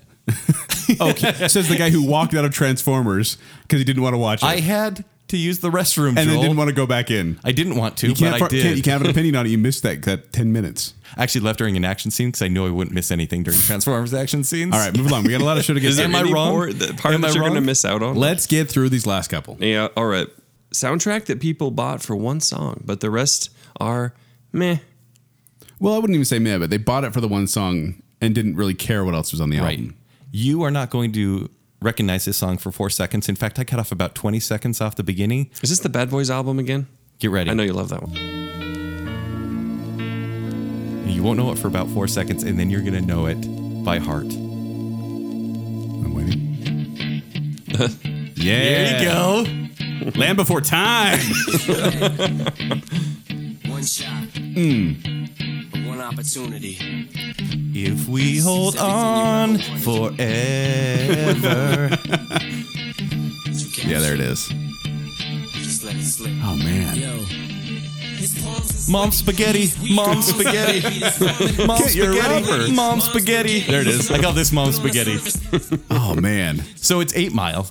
Jake, have you seen this movie? Uh, I've seen, like, I, I ended up watching the end of it for some reason, but that's it. Okay. Did you see this movie, Joel? I haven't seen this movie, but I like that song. And I don't like Eminem that much. I think he's a oh, everyone jerk. likes this song. It's so it's a good song, but it is, it's, it's, it's inspiring. Like, you hear this, you're like, yeah, and it's really funny that like this take my moment. right when this movie came out, everyone's like, Marshall Mathers is actually a very good actor.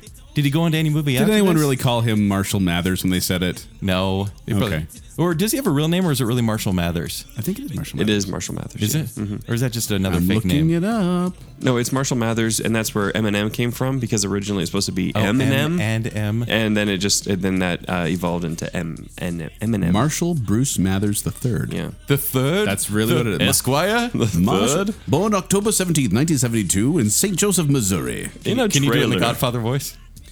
Marshall Bruce Mathers III. no, you need the music in the background to make that work. I like how Jake was the one that gave us the uh, brief history on Marshall Mathers. That's kind of weird. And the, his name. But no, I agree. Great song. But you know, there's the 50. what else is on that soundtrack? 50 Cent is on the soundtrack. you're There's saying it also properly. Fiddy. 50. 50 Cent. And there there is some of the freestyle raps in the movies, but honestly, it's they're not good. I listened to them today, and maybe it's because I'm not a fan of rap. But people bought this for that one song. But it doesn't matter if you like rap or not. That song, like, that song is, is Yeah. great. And mom spaghetti is always delicious. so it was on your sweater because you vomited it already. I went maybe a little more traditional, uh, a little, little more uh, calm. Makes sense. What? Yes. Oh, you know it, Jacob. You, know, know it. Okay, this is I've Had the Time of My Life from Dirty Dancing by Bill Medley and Jennifer Warrens, which, by the way, It's not Peebo Bryson or I- Luther Vandross. No, but I heard those names and I'm like, I don't know who those people are. Do you know who they are? Bill Medley is one half of the Righteous Brothers. Oh, I had no idea. And Jennifer, Met, uh, oh, not Jennifer Medley, Jennifer Warrens. She sang, um, oh shoot, what's that one from Officer and Gentleman? Up Where We Belong with Joe Cocker. And she's also the singer in the theme song for Growing Pains. Really? so you don't you don't like the rest of this album? I love this woman. Um, because she wrote murder. in growing pains. No, but this this uh, I actually I had a girlfriend who was obsessed with this movie and Oh, she the soundtrack, listens. And so, yeah, Checks her out, right? but this song is great, fantastic. But I also did like some other songs. Like they had "Stay" by Maurice Williams and the Zodiacs. She's like the wind by Patrick Swayze singing on. Yeah, there. how could you say this is the only one? Yeah, that's No, right. but She's no, like "Oh, it's the not winner the on only this one. album. The whole point was they bought it for the one song because they bought it for the one song. But there are other good He songs. said the on rest there. are meh. No, that's what he said. Remember, and I That corrected was the, him. oh, that's the name of the category. It's the name. No, on the thing it says soundtrack that people bought for one song. but the rest are meh. Come Must have Huh. been added after, But and I the rest copied are it meh. off. Uh, Someone didn't follow instructions. it was Kent because he chose a TV show. I'm- I have another one. But my favorite, my favorite, uh, aside from I've had the time of my life, was actually uh, This show is long. you don't, you don't Thanks, own me Jake. by the Blow Monkeys. with what? You don't own Oh, yeah. me. That was a great one. But uh, this, I, I just think it's a fantastic soundtrack overall. But I think people bought it because of that one song and they one iconic moment, even though the movie is a horrid piece of trash.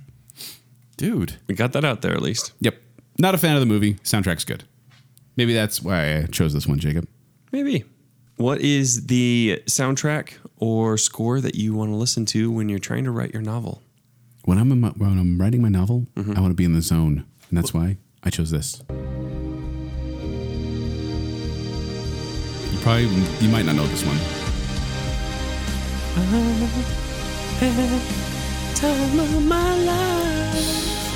Let it wash over you like a bunch of star waves. Interstellar, probably. Close. Really? This is uh, star Galaxy waves Quest. from Oblivion. Oblivion. Yes, Okay. the new Tom Cruise movie, and it was composed by the electronic band M83. Is it M83 or M83? I don't know. I, actually, I use Or M83 is is it, what or I is it do. Mate 3? I would say M83. Let's say Mate 3. M83. Let's not say that. but uh, M83. the movie, I, I, I like this movie. I thought it was good, but the soundtrack. I remember I was like, I'm really liking this soundtrack, and then when I found out it was It's very M83, I, I went and looked it up, and and I was listening to I it. don't even know what you're talking about when you say M83. Is it- M83. oh, Mate 3. M- oh, oh, okay. Mater, Mater. It's Mater 3. Mater 3. Why are we talking about that? Cars Three. Uh, but uh, they worked with it's the same director that did Tron Legacy, and he worked with Daft Punk, and it went really well there. Joseph And so- Kaczynski. yes, and so he wanted to do this kind of the same electronic John feel with this one. Krasinski? But this one Theodore has Kaczynski. an ethereal, dreamlike feel almost through the entire soundtrack that you really can kind of just relax, and it helps you be able to write. And I think it helps prevent writer's block, honestly. Hmm. So if you haven't seen the movie, that's fine. You can still listen and enjoy the soundtrack to Oblivion by Emmy Three. Speaking of star waves, I chose Interstellar. This He is chose. I want to. no surprise. I, want to point out that he's picked Interception, in, Inception, and Interstellar on the show. Which Nolan show have you not picked a score for yet? The Dark Knight Rises. We'll and The to Dark that. Knight. So that's part three. Yes, actually, I've been saving them. I have other categories I want to put them in. This one for me, I actually listened to quite a bit because, as you can hear from this the song, it kind of just it, it builds on itself. And for me, it's like I need something a little bit inspiring, mostly quiet that can fade into the background. But it, when it builds at times, I mean, that will really kind of make me feel like I don't know, like Takes you to the fifth dimension. takes me to the fifth dimension. It- like, let's say there's like this big action scene or something like that. It's like some moments in this movie they're so big and purposely loud. Yeah, that's the what waves, it's interesting the about big this waves movie. planet, I The big, remember. you know, re, a lot of people had a problem with this soundtrack or the score playing over some dialogue in the movie, but that was purposeful by Hans Zimmer. Like it was like, Sure was. how is it not? Like the guy mixes his own music, And he and might have been drunk that day on the keyboard. he might have been drunk and he just turned it up too high. I need louder. But the thing was, actually, at times the music was more important than what was being said because it was just like any soundtrack and score music, it displays the emotion. Mm-hmm. And that's what I love about this. And yeah, it's phenomenal. I mean, this is a close second to Inception. It's actually a darn good soundtrack. Mm-hmm. A little more solid all the way through. I'm, It is I'm not gonna. I'm not gonna bash on anything made by Hans Zimmer probably because I just really think he's got some so, so good. some Wagner esque power to him. Next category is the soundtrack. No, no, actually, the best hipster composer score soundtrack. Hipster. So this is our hipster pick. Yeah, hipster pick. So So, it can be a hipster soundtrack, hipster score, hipster composer. it was basically Basically, any of the ones we eight did out of already. ten that you've already said. Yes. Yeah. Because I don't think so. like, you can't say James Horner, you can't say Hans Zimmer, even Danny Elfman. Is, or, or are we just nerds? Are We're- we just nerds? You're just nerds. Yeah. All We're a right. little bit nerds. All right, so my pick, I, of course, I went. No, for, sorry, I didn't say we there. I just said you. Yeah. Yeah, I'm fine with that. dare you. I'll own that. I went for a vocal song, which is the only vocal song. Actually, there's two. Sorry, but it's the most well-known track from this album, which probably no one really owns because the movie is really freaking weird. But everyone knows this song. Mad World. Yeah, automatically, you knew it, right? Mm-hmm. I know a guy who hated this because it wasn't true to the original version by Tears for Fears. But it's better. I like them both. Yeah, I like them both too, but this is it's so beautiful. This is much more melancholy. This is Donnie Darko. Donnie Darko. Yeah. And so I went with the Donnie Darko soundtrack. That's your hipster choice. It is. Donnie Darko is one of those weird movies that I think came and went, but for me, I kind of hold a special place for it because, well, it was the. You do like it? I don't like it. I knew it. It, it was the introduction of Jake Gyllenhaal. Harvey was too dark for him too. Was Oh. it Har- they didn't call him Harvey. Billy? What's the what's the rabbit's Frank. name? Frank. That's it. Yeah. I'm just talking about the older movie. Harvey, the Jimmy Stewart one. Yeah, Oh, Jimmy yeah, Stewart. Okay, gotcha. but this one was composed. So that's Gary Jules sang that song, but it was composed by Michael Andrews, and he went for a lot of uh, ambient noise. He actually said the film was pretty low budget, so my portion of the money was pretty thin. Like basically, they're like the director. He just said uh, Richard Kelly said, "Do whatever you can do. It's Like, just." play the piano in the in a field or Yeah, something. he says it's just you. I can't really give you much money. So he said I couldn't hire anyone. It was just me. I played everything. He's like the piano, the mellotron, the marimba, xylophone, What's a organ, mellotron? everything. And so it was just him Wasn't Mellotron the bad guy in Transformers? it was a Transformers Six, Ah. Hmm. which is out this weekend. But it's a very cool, good soundtrack. It is Last weekend. Really strange. It yeah, yes, last weekend. Magic of podcast. No, that was five. Six is now out this weekend. Hmm. oh wow, they're, they're cranking those Mm-hmm. yeah, out. they really are. They love that China money. Might as well be. That's racist. Maybe. All right, my hipster pick is actually a compilation album, so Kent's not going to like it, but here it is. I hate it because it's Blink. How is this a hipster pick? It's Green Day. Oh, same thing. Uh, this Same thing, right? Angus by Green Day. Oh, Angus. Or, yeah, Angus is the movie. This is J.A.R. Jason Andrew Relva, and it, the, it's a compilation of album for a movie called Angus, which is a 1995. So you're saying it's a hipster Ameri- movie? I want to read this. It's a 1995 American, British, German, French comedy. Yeah. It is a mess, and this is This is high school I movie. Hated, Description's a I mess. hated this movie. I hated awful. it. But the soundtrack it includes uh, Weezer. It's got um, obviously Green Day. It's got Goo Goo Dolls. It's got uh, Love Spit Love and uh, Goo Goo Dance Dolls, Hall wow. Crashers. And I loved almost every song on this album. Like this was like iconic '90s music, even if the movie was bleh, like really terrible. But uh, funny story about this one. Weezer actually offered a song for this called "Wanda, You're My Only Love," and they didn't like it because they felt it was a little, you know, too on the nose for what the movie was. So they rejected it and they chose another song, "You Gave Your Love to Me Softly," which I really like. It's a good song. But apparently that hurt uh, Re- uh, Rivers Cuomo's feelings pretty bad, and he wrote about it a lot, and then talked about it, and when he released it on like a B side album later on down the road. That guy's so sensitive. Hurt He is very his sensitive. feelings a lot. But some of my favorite tracks include Is he Jack, nine? Jack Names Yeah. the Planets and Kung Fu and Enough and Ain't That Unusual and Am I Wrong? I love all those songs. And I like the soundtrack a lot. Not a lot of people know about it because the movie was terrible and no one should know about it, but look up the look up the soundtrack. I think you'll be taken back to the nineties. Next category is the best soundtrack by one band or artist. All right, so Joel's gonna say Armageddon. I'm just getting to a string here where And then Wait, Ken's oh, yeah. gonna say Yeah. Oh, oh, oh, oh. Souffle Stevens or whatever. Yeah, it's actually Souffle Stevens. Yeah, Soufflé Ah, Stevens. that's it's it. the joy of it's Julia and Julia by Souffle Stevens. Oh, nice. God. just bug both of us. Um, this is another one. I'm just getting into string of ones that Ken's not gonna like, but I chose this one. I need somebody. Like I wouldn't like the Beatles. You don't like the Beatles because they're too mainstream. What? Everyone loves Thanks the for Beatles. speaking for me though. Do you like the Beatles? I like him. I'm sure you do. I do like him. Anyway, so the movie Help. If you didn't know, It there's- was a reserve. There's a movie I called like Help. Yeah, I heard it too. Oh my gosh. But because Hard Day's Night was their first musical movie that they had an album for and a movie for, but Help I feel has the better songs than Hard Day's Night, and I also like the movie more. We It's used a to, better movie. We used to watch this movie all the time, and if you haven't watched the movie about this, it's about a cult that sacrifices people that wear a special ring, and Ringo somehow gets the ring on his finger, and then they're chasing after him and trying to sacrifice him. And it's done very in kind of a Marx Brothers like spy spoof kind of movie. But I mean, we think of iconic Beatles songs. Here's just some of the songs from Help. Uh, obviously, Help, Ticket to Ride, Yesterday, You've Got to Hide Your Love Away, You're Gonna Lose That Girl, Act Naturally, It's Only Love, and Dizzy Miss Lizzie. Like this really is just a great album by itself. And when you realize it's also the soundtrack to this movie, it makes it even more iconic. And so I feel like there, there was a couple other options out there. I was like, well, maybe this one, maybe this one, but this one felt so pure as to like, this is all by one band and one artist. There's no other composer here. There's no other writer here. It's the band. And that's why I chose Help. All right. Of course, I went with hipster because you know me. But it's from one of my. This is gonna sound weird, but probably a movie that's in my top thirty movies of all time. Which I know that sounds super strange, but I do rank these Dang it. movies that way. I totally guessed wrong. I thought you were going to pick something else. What'd you think? I thought you were going to pick uh, Purple Rain. Oh no, Purple Rain. thought I picked Purple Rain? Purple. It's by Prince. Everything's by Prince. mine is from. The artist is Amy Mann. The I don't- soundtrack is Magnolia. Oh, Came out in 2000. he is going full hipster. It is. It's what I do. Magnolia. Have Tom- you seen Magnolia? Tom Cruise? Yeah, Tom Yeah, Cruise Tom plays Cruise, a very frogs. supporting role.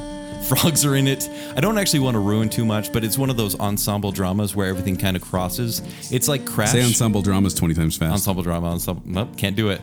It's like Crash, but biblical Okay. and be- and good. That sounds So funny. multiple storylines with plagues and motivational speakers. Yes.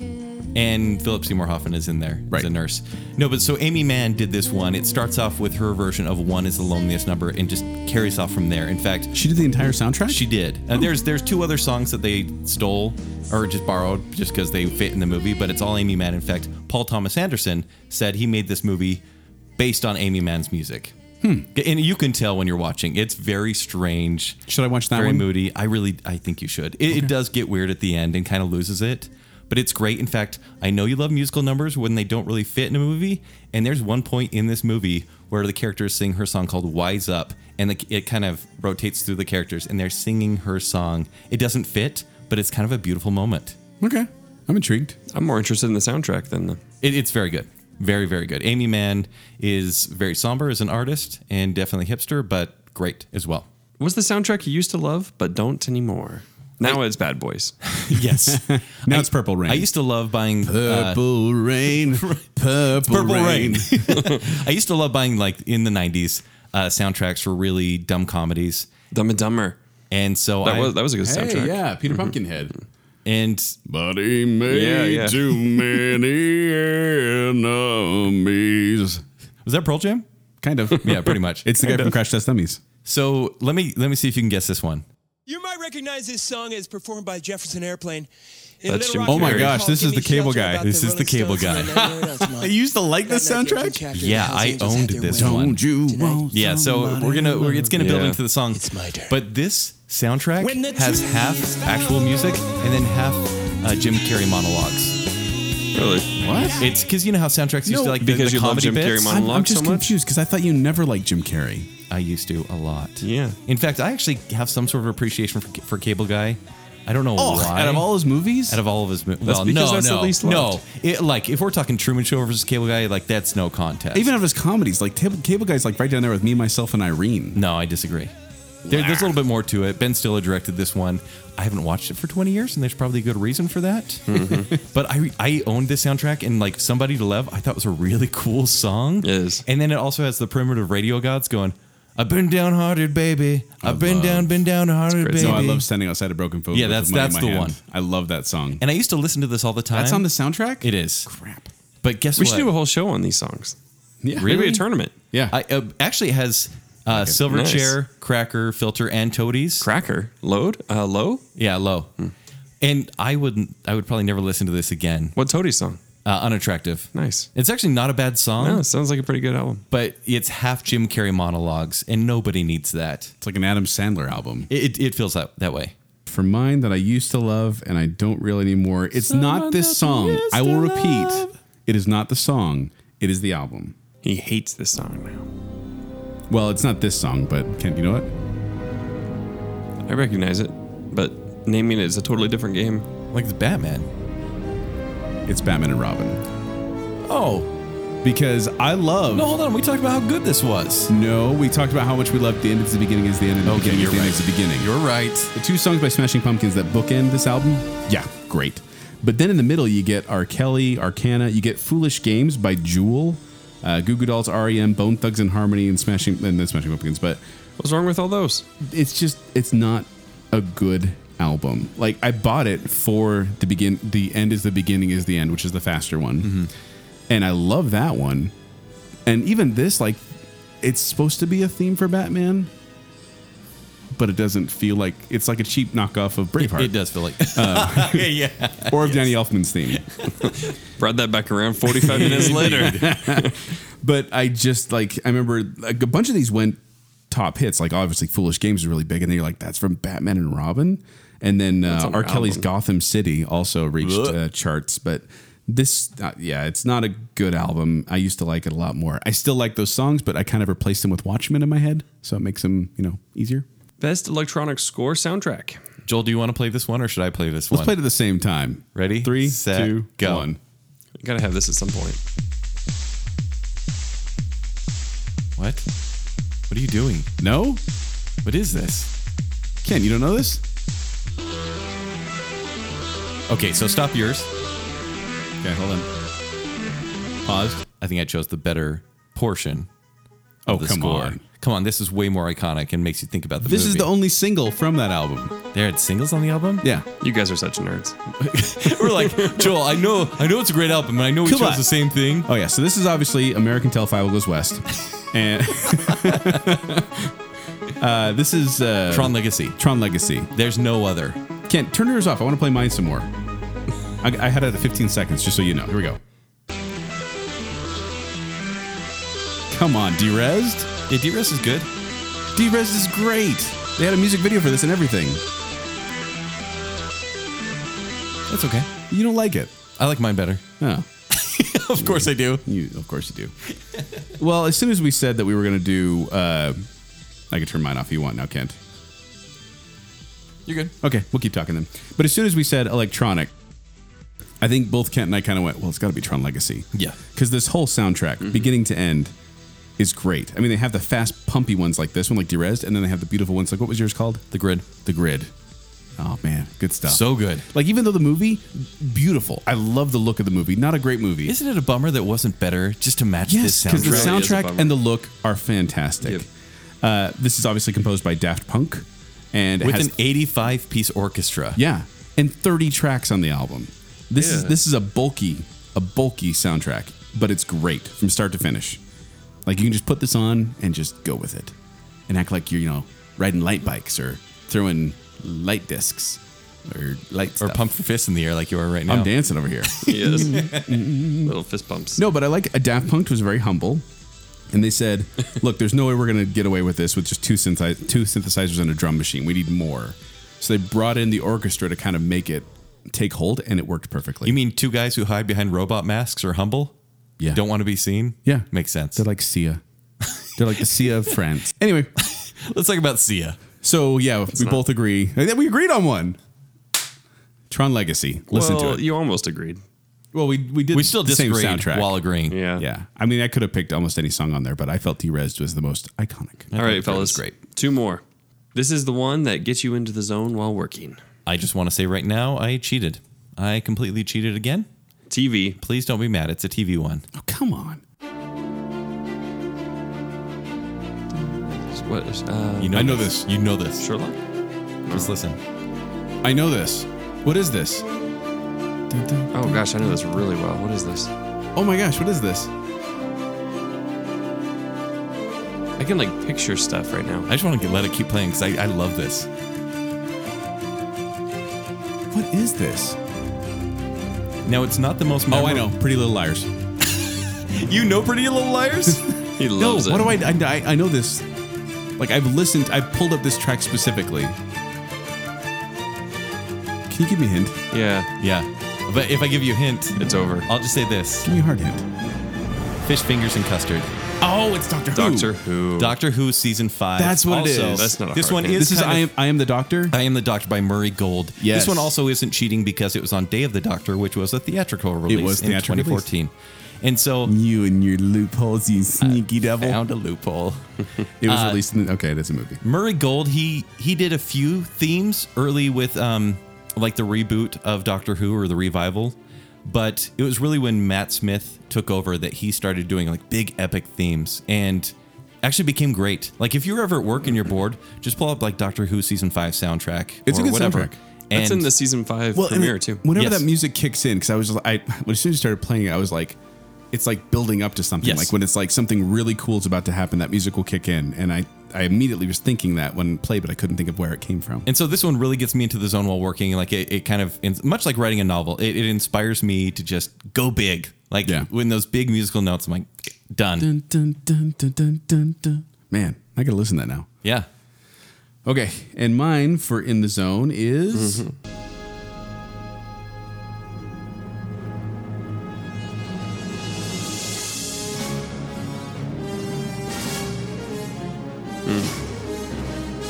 Indiana? no. it's Alan Oh Silvestri. yeah, I know, I know. Back to the future. Uh. Back to the Future is correct. This is the main theme from Back to the Future, and this is a great song to work to because it it, it, it sounds stupid, but it's true. It makes me feel like I'm like racing the clock, like I gotta finish this. I gotta get you know, it's Oh, a whole right, time right. thing like that. But the score by Alan Silvestri is brilliant, and they did release a later version where they had just the score, but the original soundtrack has the score, and then it also has uh, like the Power of Love by and Back in Time by Huey Lewis in the News, uh, Earth Angel, well, and uh, Johnny Be Good, like all those songs you love and know Very from good the movie. Good choice. Thank you. And uh, Power of Love became Huey Lewis in the News' first band, the, the first song to hit number one on the Billboard Top 100. And it was nominated for an Academy Award for Best Original Song, but lost to Lionel Richie's Say You, Say Me. But I think they should have won. What's that from? So I can Cocoon. look it up. Yeah, cocoon. Cocoon. Cocoon. Cocoon, guys. Cocoon. Cocoon. Uh, for the film White Knights. okay, Obviously. it's racist. I have never heard of this Probably movie. is, What actually. is this movie? But it's a great song. Shot in Finland, If it was Portugal? Black Knights, it wouldn't be racist though. That's a Martin Lawrence movie. It's got a, it's a dancing movie. I have no idea. Oh, it's a ballet dancing Russia movie. Okay, so are we on to our final category? All right. So, Jake can't wait. are you ready? He's been yawning so much. It- it- the clock's working against me here. Like back in time. The final category is What is it? What is it? What is it? your guilty pleasure soundtrack. It can't really be a score though. How do you have a guilty pleasure score? It has to be a you soundtrack. can have a soundtrack or a score. All right. I bet this is a soundtrack though. Is- Guilty is it me pleasure first then? soundtrack. Oh, it is me first. Well, I, am not ashamed of a lot of things that I like. Like actually, when Kent we were talking about this, he's like, "I can't wait to hear Josie and the Pussycats," and I was like, "Dang it!" Yeah, because you. Oh, I forgot about that You one. unabashedly love Josie and the Pussycats. I think it's a really entertaining and funny movie, and it has good songs, even though they're not they're not really singing. no. High School Spoiler. Musical. Uh, my guilty pleasure. It really shouldn't be a surprise if you know me, but ah, I don't know. There's something weird about liking this, but here you go. I saw my baby. Crying hard as babe could cry. I think because you live in Utah could I and you were a do? kid in the 80s, this should. I mean, it's a guilty pleasure, but it's Yeah, not because everyone feels this way. Oh yes, but is it a guilty pleasure the fact that I can sing along with this song, the Fire Gang? That- almo- at that point, almost yes. any. I, I can I can do entire scenes with every character, like recite them from heart because I love this soundtrack and I love this score. So David Bowie did do most of the songs on here, including uh, Magic Dance, Chilly Down, As the World Falls Down, Within You. Uh, also, Trevor Jones put some score music into it too. By the way, Chilly Love Down. this song. Guess guess who sings Chilly Down? No idea. Kevin Clash and Donnie and Danny John Jules, also known as Elmo, the voice of Elmo, and Cat from Red Dwarf. Like those, Hmm. Oh. the, the Fire Gang. Weird. That's them. Those guys are doing the, some Those of the are- voices. Uh, and actually, David This isn't Bowie, guilty enough. I want something more shameful. I'm not ashamed of a lot of things, but when I go around singing magic dance to people and then Mm-hmm. It's, like it's when you wear those pants. you remind me of the babe. Those These pan- pants? The, when you're. Don't do that. I Don't do have that my gesture. dance belt on, Kent. It's when you're going commando and Watch me float this crystal around. Is that what he calls it? But David Bowie was approached uh, to do this soundtrack, and he actually wanted to do a children's soundtrack. That was kind of one of the goals he wanted to do. And he saw a movie of The Dark Crystal and decided, yes, I would like to do a, a movie similar to that. I'm glad he did because look what happened. It's amazing. Labyrinth. Labyrinth. All right, you ready for mine? Let's hear it. I had a certain song chosen, and then I listened to our last. It's, Guardi- Podcast. it's Guardians of the Galaxy, Joel. I, guilty Ready? pleasure. Ooh, good I job. secretly love this. so I had to choose a different track because, man, I love this one song, but I actually closed off our soundtrack and feels part one with this song. So I went with a different one, but from the same soundtrack.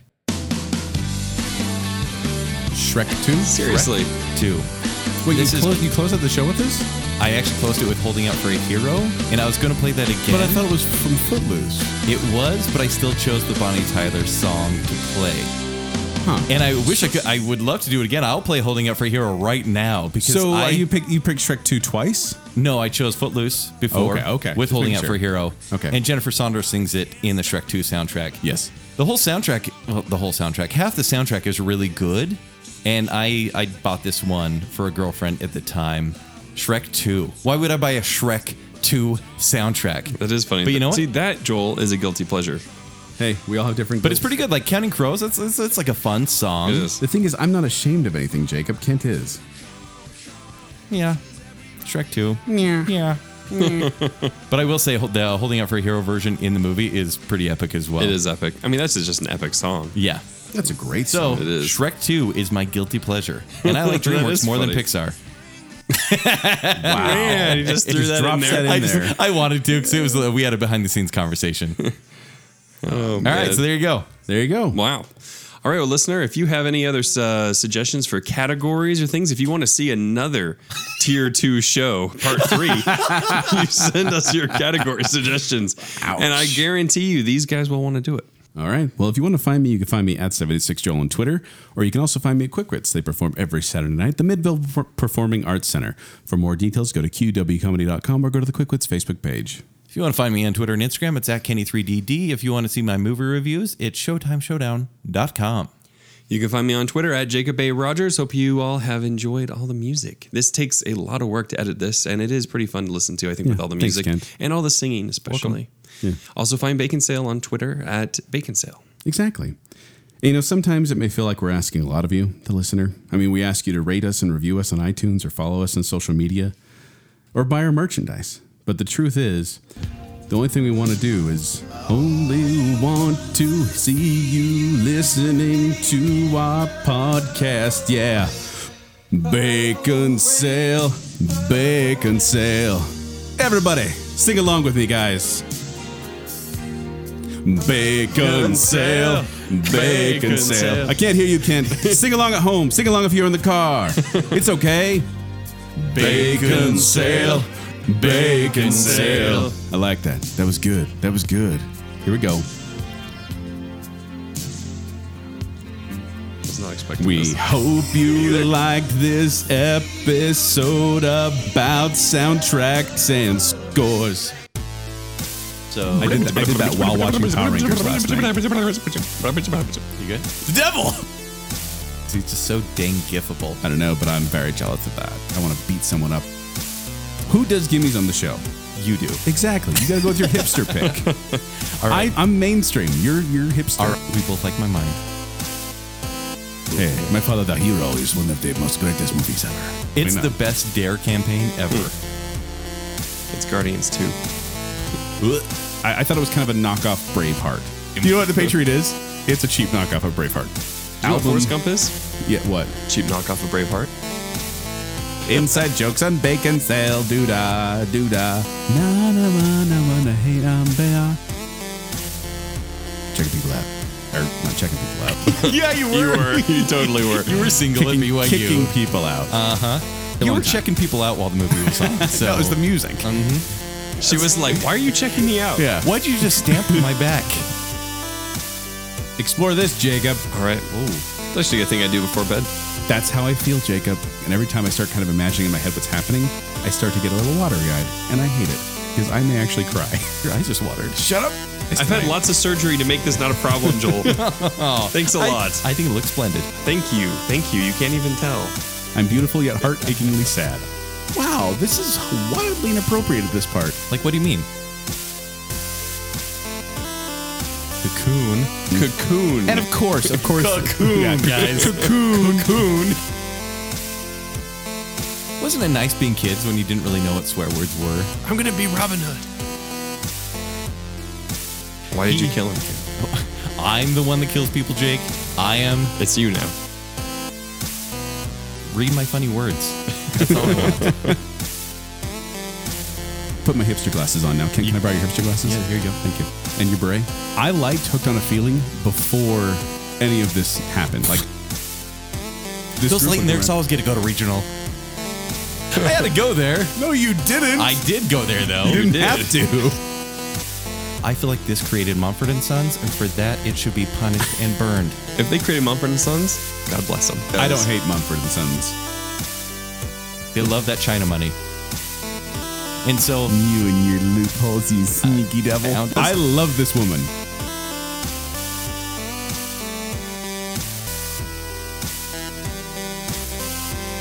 I, I usually cry after we're done recording. you did a terrible job, Joel. Shut it off. Terrible. Shut it off. Shut off the mic. I'll be Where's in my cry Kim's. pillow?